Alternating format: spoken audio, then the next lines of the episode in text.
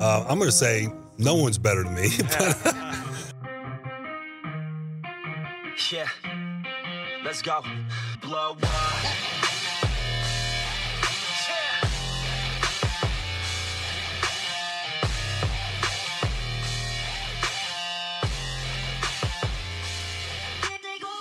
Welcome to the Monday, May 11th edition of Locked On Dolphins, brought to you by Built Bar. I'm your host, Kyle Crabbs, senior NFL draft analyst at draftnetwork.com, managing editor of USA Today's Dolphins Wire, lifelong Dolphins fan, and gonna get a blend of all three of these experiences Locked On Dolphins, the Draft Network, and Dolphins Wire today on the show because I have been working through, and we've done shows on the offensive and defensive lines in this front. Um, what the athletic trends and traits of the Dolphins' acquisitions at certain position groups says about what makes a quote unquote Miami Dolphin at position X. We did the offensive line and the defensive line, and what we found in both cases was density is the name of the game, and lower body explosiveness is also the name of the game. If you are a dense player with high end twitch in the form of, say, a standing broad jump at the NFL Combine, you are going to garner the interest of the Miami Dolphins. They like beef up front, and now we know what they like in the defensive backfield. This was an extremely eye opening exercise that I undertook looking at the Dolphins and their secondary. Uh, but before we get there, do want to talk about uh, another offensive lineman who could potentially be of interest to the Miami Dolphins. Offensive guard Larry Warford, who was cut over the weekend by the New Orleans Saints. To answer the question quite bluntly, uh, the Miami Dolphins should absolutely be in hot pursuit of Larry Warford. Warford uh, is an attractive scheme fit for the Dolphins as far as a lot of gap power concepts. He's 29 years old. He made the Pro Bowl in each last three years while playing on the New Orleans Saints offensive line.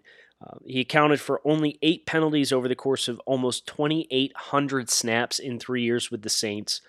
He was cut because the New Orleans Saints picked interior offensive lineman Cesar Ruiz, who was tabbed as a popular target for the Dolphins, uh, with the 24th overall selection in the NFL draft. It's a bit out of left field. You know, a lot of people thought maybe linebacker, Patrick Queen, Kenneth Murray. Kenneth Murray got sniped one spot in front of the Saints in the draft. The Chargers traded up to get him. So, uh, this kind of domino effect has seen the Saints draft Cesar Ruiz. They cut Larry Warford despite making three Pro Bowls and being on the south side of 30, at least for one more year. And the question, you know, if you apply the filters that the Dolphins have really been working through, it is we we're looking for density and we're looking for lower body explosiveness. And Warford at about 310 pounds is not uh, the big looming hulking presence in the middle that's going to swallow guys up at the point of attack. And he also didn't show testing when he came out in 2013 with like high end twitch and explosiveness in the lower body, the way that the Dolphins' acquisitions over the course of the past 16 months would seem that they would indicate. So, Kyle, why would the Dolphins be interested then? And it's because the on the field resume overwhelmingly outweighs, you know, any shortcomings in athletic testing. And Larry Warford at 310 pounds is very good at resetting the line of scrimmage, winning the point of attack. Played in a high frequency of gap power concepts in New Orleans with the Saints. And the Dolphins, you know, they they are so young everywhere, right? That it might not be a bad idea to get a couple guys who, not even long in the tooth, the man is 29 years old. But you see some speculation on whether or not the Dolphins should should pursue Larry Warford. And I think the overwhelming answer should be yes, because despite the fact that he doesn't hit the the thresholds of young talent that's coming in. This isn't a young talent. We know this isn't a young talent, but this is somebody that has proved that they could play at a high level at the NFL. And if you compare the Miami Dolphins offensive line to that of the rest of the AFC East, which is what's really important when you consider this is going to be a little bit more of a wide open division. Uh, the Dolphins aren't quite there yet, even with the overhaul, because there's a lot of unproven talent. Robert Hunt, Austin Jackson, projected to be the the starting offensive tackles for this team. If Hunt can't win outside, he'll kick inside to guard. What is to stop you from signing Larry Warford on a two year deal? And then you can go Jackson, Flowers, Karras, Warford, Robert Hunt. I would much rather have a combo of Warford and Hunt than Hunt and Jesse Davis in any capacity. He would instantaneously be the best starting offensive lineman on this line. And if you are serious about competing this year, you should make the call and try and get him in the building. Granted, his price point, his cost is not cheap. Uh, he's probably going to cost you seven, eight million dollars a year. The Dolphins do have that because of some of the moving and the shaking that they've done in the restructure of Albert Wilson's contract. They have the cap space to afford that if they wanted to. This would be like the ultimate contingency plan. And what I would say is, you know, people will say, well, Hunt can play guard, and we got Michael Deiter, and they drafted, traded up for Solomon Kindley. Don't let good prospects prevent you from taking on great players. Larry Warford's made the Pro Bowl in each of the last three years. He's under the age of 30. He is a great player. That would be my case. Will the Dolphins actually do it? No, probably not. But if you look at the rest of the AFC East, Bill's starting five is projected to be Dion Dawkins, Quinton Spain, Mitch Morse, Jon Feliciano, Cody Ford. Dolphins projected starting five at this point in time Austin Jackson, Ereck Flowers, Ted Karras, Jesse Davis, and Robert Hunt. You can flip flop Davis and Hunt if you want to. The Patriots offensive line is projected to be Isaiah Wynn, Joe Thuney, David Andrews, Shaq Mason, Marcus Cannon. And the Jets offensive line is projected to be Mekhi Becton, Alex Lewis, Connor McGovern, Brian Winters, and Chuma Edoga. Patriots overwhelmingly have the best interior trio and a former first round pick in Isaiah Wynn. He had some durability issues early in his career that prevented him from getting off the ground in a hurry. Uh, the Bills have a ballroom, room brawler type front in Dawkins, Spain, Morse, Ford. Would probably tab Ford and Feliciano as a little bit of question marks. Ford was a rookie in 2019, did well learning on the job and figuring it out, but nowhere near a finished product. The Dolphins have no one that's near a finished product other than probably Ereck Flowers and Ted Karras. And I do think the Dolphins have a better offensive line than the New York Jets. Mekhi Becton is probably the highest ceiling player. Connor McGovern's probably the best player right now. But the depth and the starting five depth of the Dolphins' offensive line, I think, gives them an edge over the Jets as far as offensive line quality. If you got Larry Warford and put him into this group and remove Jesse Davis and allow Jesse Davis to be your swing tackle, I think your your offensive line is suddenly ready to challenge the Bills and with player development could in time challenge that of the Patriots, especially if they lose Joe Thuney. So, looking at the divisional landscape, I think there's a very compelling argument for Larry Warford to at least be in the conversation for the Miami Dolphins. I don't realistically expect this will be something that they give hard pursuit to, but if I was Chris Grier, I'd be making the call and I'd be figuring out okay, are we comfortable with the price point? Is he interested in playing with us? And I'd go from there. Speaking of going from there, when you guys are done listening to this show, I have somewhere else you can go. It's builtbar.com. Built Bar, uh, our proud sponsor of Locked On Dolphins and the Locked On Network for the month of May.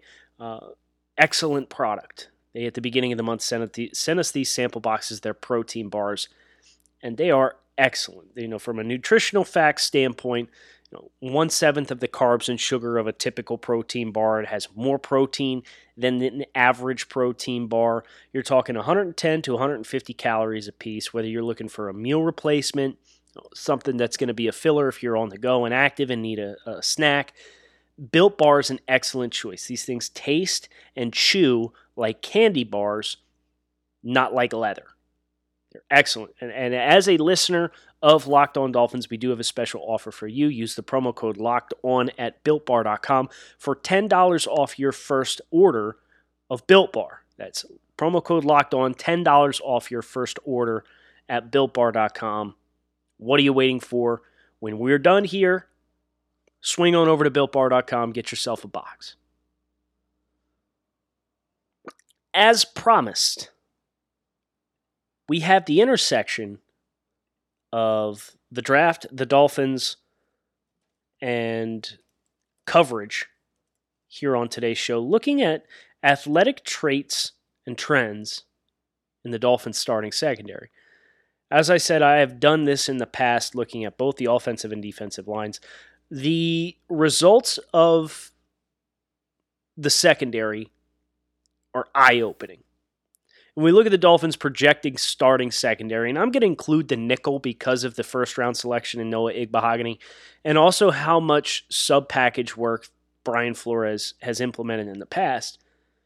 Cornerbacks, Xavier Howard, Byron Jones, and Noah Igbinoghene. I do think he is ultimately going to win the, the, the nickel, starting nickel job over Nik Needham. And the two safeties, free safety Bobby McCain, strong safety Eric Rowe. McCain and Howard were the quote unquote incumbents, if you will. McCain was drafted in the fifth round of the 2015 NFL draft, Xavier Howard in the second round of the 2016 NFL draft, which still technically that Howard pick fell under the umbrella of Chris Grier working in tandem with Mike Tannenbaum. Igbinoghene, of course, a first round pick in this year's NFL draft. A bit of a surprise that they went that direction. Byron Jones and Eric Rowe, uh, free agency additions, Rowe in 2019, Jones in 2020.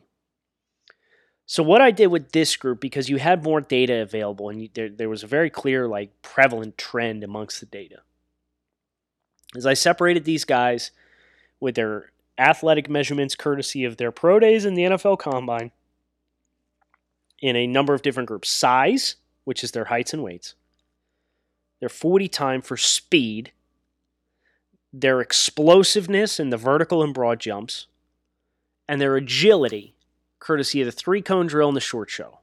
All this via their NFL combine testing in the, their respective years and their pro day testing at their respective pro days before their respective NFL drafts. So Byron Jones 2015 NFL draft, Xavier Howard 2016 NFL draft, Noah Igbinoghene 2020 NFL draft. Bobby McCain was 2015, Eric Rowe also a member of the 2015 NFL draft. He hit free agency last year because he was not a first round pick. Size is not really a trump card for the Dolphins. You look at their, you know, their starting five in the nickel. Byron Jones, Xavier Howard, they're two outside guys in press man coverage. Do are significant sized corners, both above six foot, both 199, 200, 201 pounds. Uh, big athletes. Igbinoghene is still dense at 198. So they don't want tiny corners. At least not with their high investments and draft selections. You know, Byron Jones, Xavier Howard, some of the highest paid corners in the NFL. They're big, long because they're on the outside, and they're dense. Igbinoghene, he's not quite as long, not quite as tall, but he's still dense and he still has good tackling on his habits on his tape free safety, you know, you project Bobby McCain at 5'9, 195. He's very tiny in the grand scheme of free safeties. And this is the nice thing about the site that I use, mockdraftable.com. You can filter their measures versus certain positions. So Bobby came through as a corner, but they transitioned him last year to safety. So I'm comparing his athletic measures not versus corners, but versus free safeties. Eric Rowe, who came in as a corner transitioned him to strong safety and had him playing a lot of man coverage against tight ends. You put his filters through versus strong safeties. He's not an especially big athlete for against strong safeties either. It's six foot one, 205 pounds. Grand scheme of things, they like guys hovering somewhere around 200 pounds, but there's nothing significant. You know, you're looking at percentiles and you know, from heights, Byron Jones is 81st percentile, Xavier Howard's 80, 63rd percentile, Igbinoghene's 23rd percentile right? Bobby McCain at, at free safety is the first percentile. Almost everybody who's been a free safety that's come through the NFL Combine's been taller than Bobby McCain. But you get to the athletic testing, and irregardless of whether it's speed, explosiveness, or agility, speed with the 40 time, explosiveness with both the jump test, the vertical and the broad, or agilities with the three cone and the short shuttle. The Dolphins, across those three areas and five tests between five players, you're talking about a, out of a potential of 25 tests. They completed 22 of 25 tests. So this is a fairly large sample size relative to the number of players that we're talking about. Only 4 of 22 measured tests fell below the 75th percentile. Whether it's speed, explosiveness, or agility.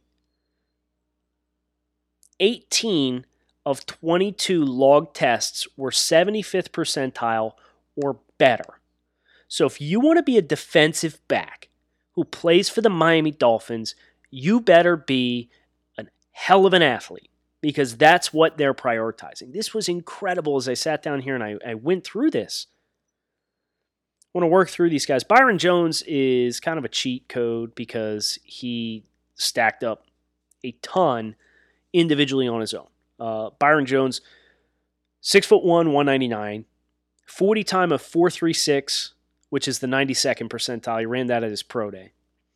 At the combine, he jumped 44 and a half inches and 12 feet 3 inches in the broad jump. Both of those are the 99th percentile. His three cone drill he ran 6.78 seconds, which is in the 80th percentile of all corners, regardless of size. And he ran the short shuttle, which is three cones, each five yards apart. You stand in the middle cone, you run to your right, touch the line at five yards, then you run across to the other far cone that's 10 yards, and then come back to the middle another five yards. So it's a total of 20, uh, 20 yards, and you make two, uh, three turns. But it's all on one linear line. 3.94 seconds, 93rd percentile. Byron Jones, freak athlete. We knew he was a freak athlete. But you take these numbers across the rest of it, and it's overwhelming how well these guys tested. You look at Xavier Howard. Howard had a bad combine and went to his pro day and had a phenomenal day. He ran 441, which is the 80th percentile at 201 pounds, which is coincidentally also the 80th percentile for, for weight. His vertical, he improved by like five and a half inches from his combine versus his pro day. He jumped 38 and a half inches uh, at his pro day. And say what you will about 40 times at pro days, you can't fudge a vert at a pro day, which makes it very apparent he just had a bad day in Indy, which makes the pro day so important. And, and you know, relative to some of the guys who may have fallen in this year's NFL draft, that's good context to see sometimes guys just have bad days. So anyway, Howard at his pro day, 441 in the 40, 38 and a half in the vert, 10.5 in the broad, which was 74th percentile. That's one of our few tests that did not measure in above 75th percentile by 1%. 694 in the three cone, 50th percentile. Did not participate in the short shuttle. Igbinoghene did not uh, participate in any of the agility drills, uh, but he ran 447 in the 40, which is 58th percentile, 40 in the vert, which was an improvement over his uh, combine test by a few inches, 84th percentile. Standing broad jump, 10 feet, 8 inches, 86th percentile. So, like, th- uh, those three corners, they all have, you know, their average speed is 442. Their average explosiveness is over 40 inches in the vert. So they're explosive. They can go up high. They can run long and, and take guys in foot races, eh, but they're still dense. 198, 201, and 199.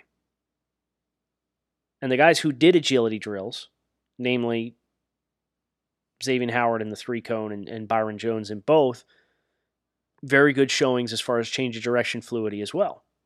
Then you look at the corners that have been transitioned to safety in both safety spots for the Dolphins and McCain. He's the slowest of the group. He ran 4.51 as far as long speed, but relative to free safeties, 77th percentile.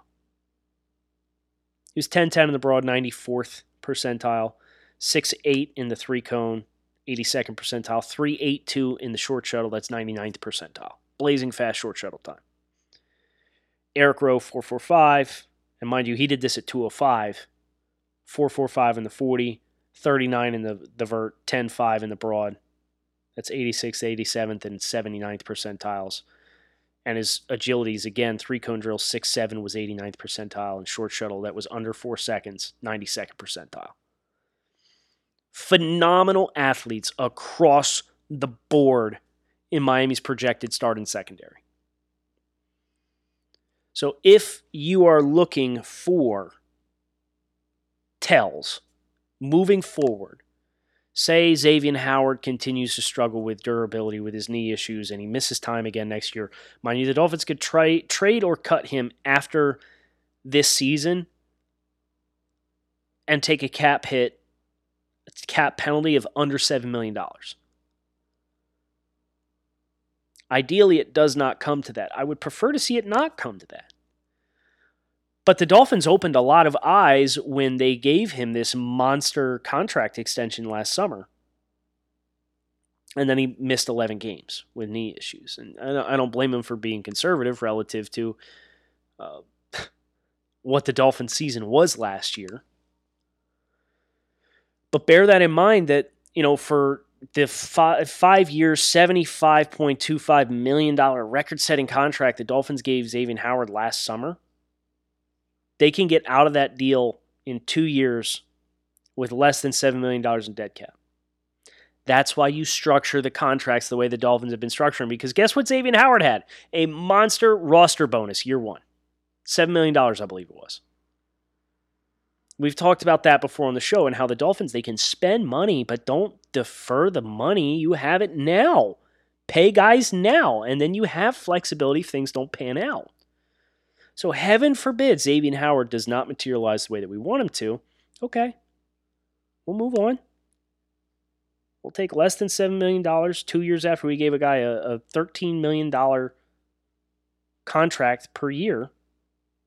$15 million contract per year, sorry and we'll move on with our lives. And if it comes to that point, okay, you want to find the next Miami Dolphins corner, 200 pounds, who is a freak athlete and explosive in every way, shape, and form.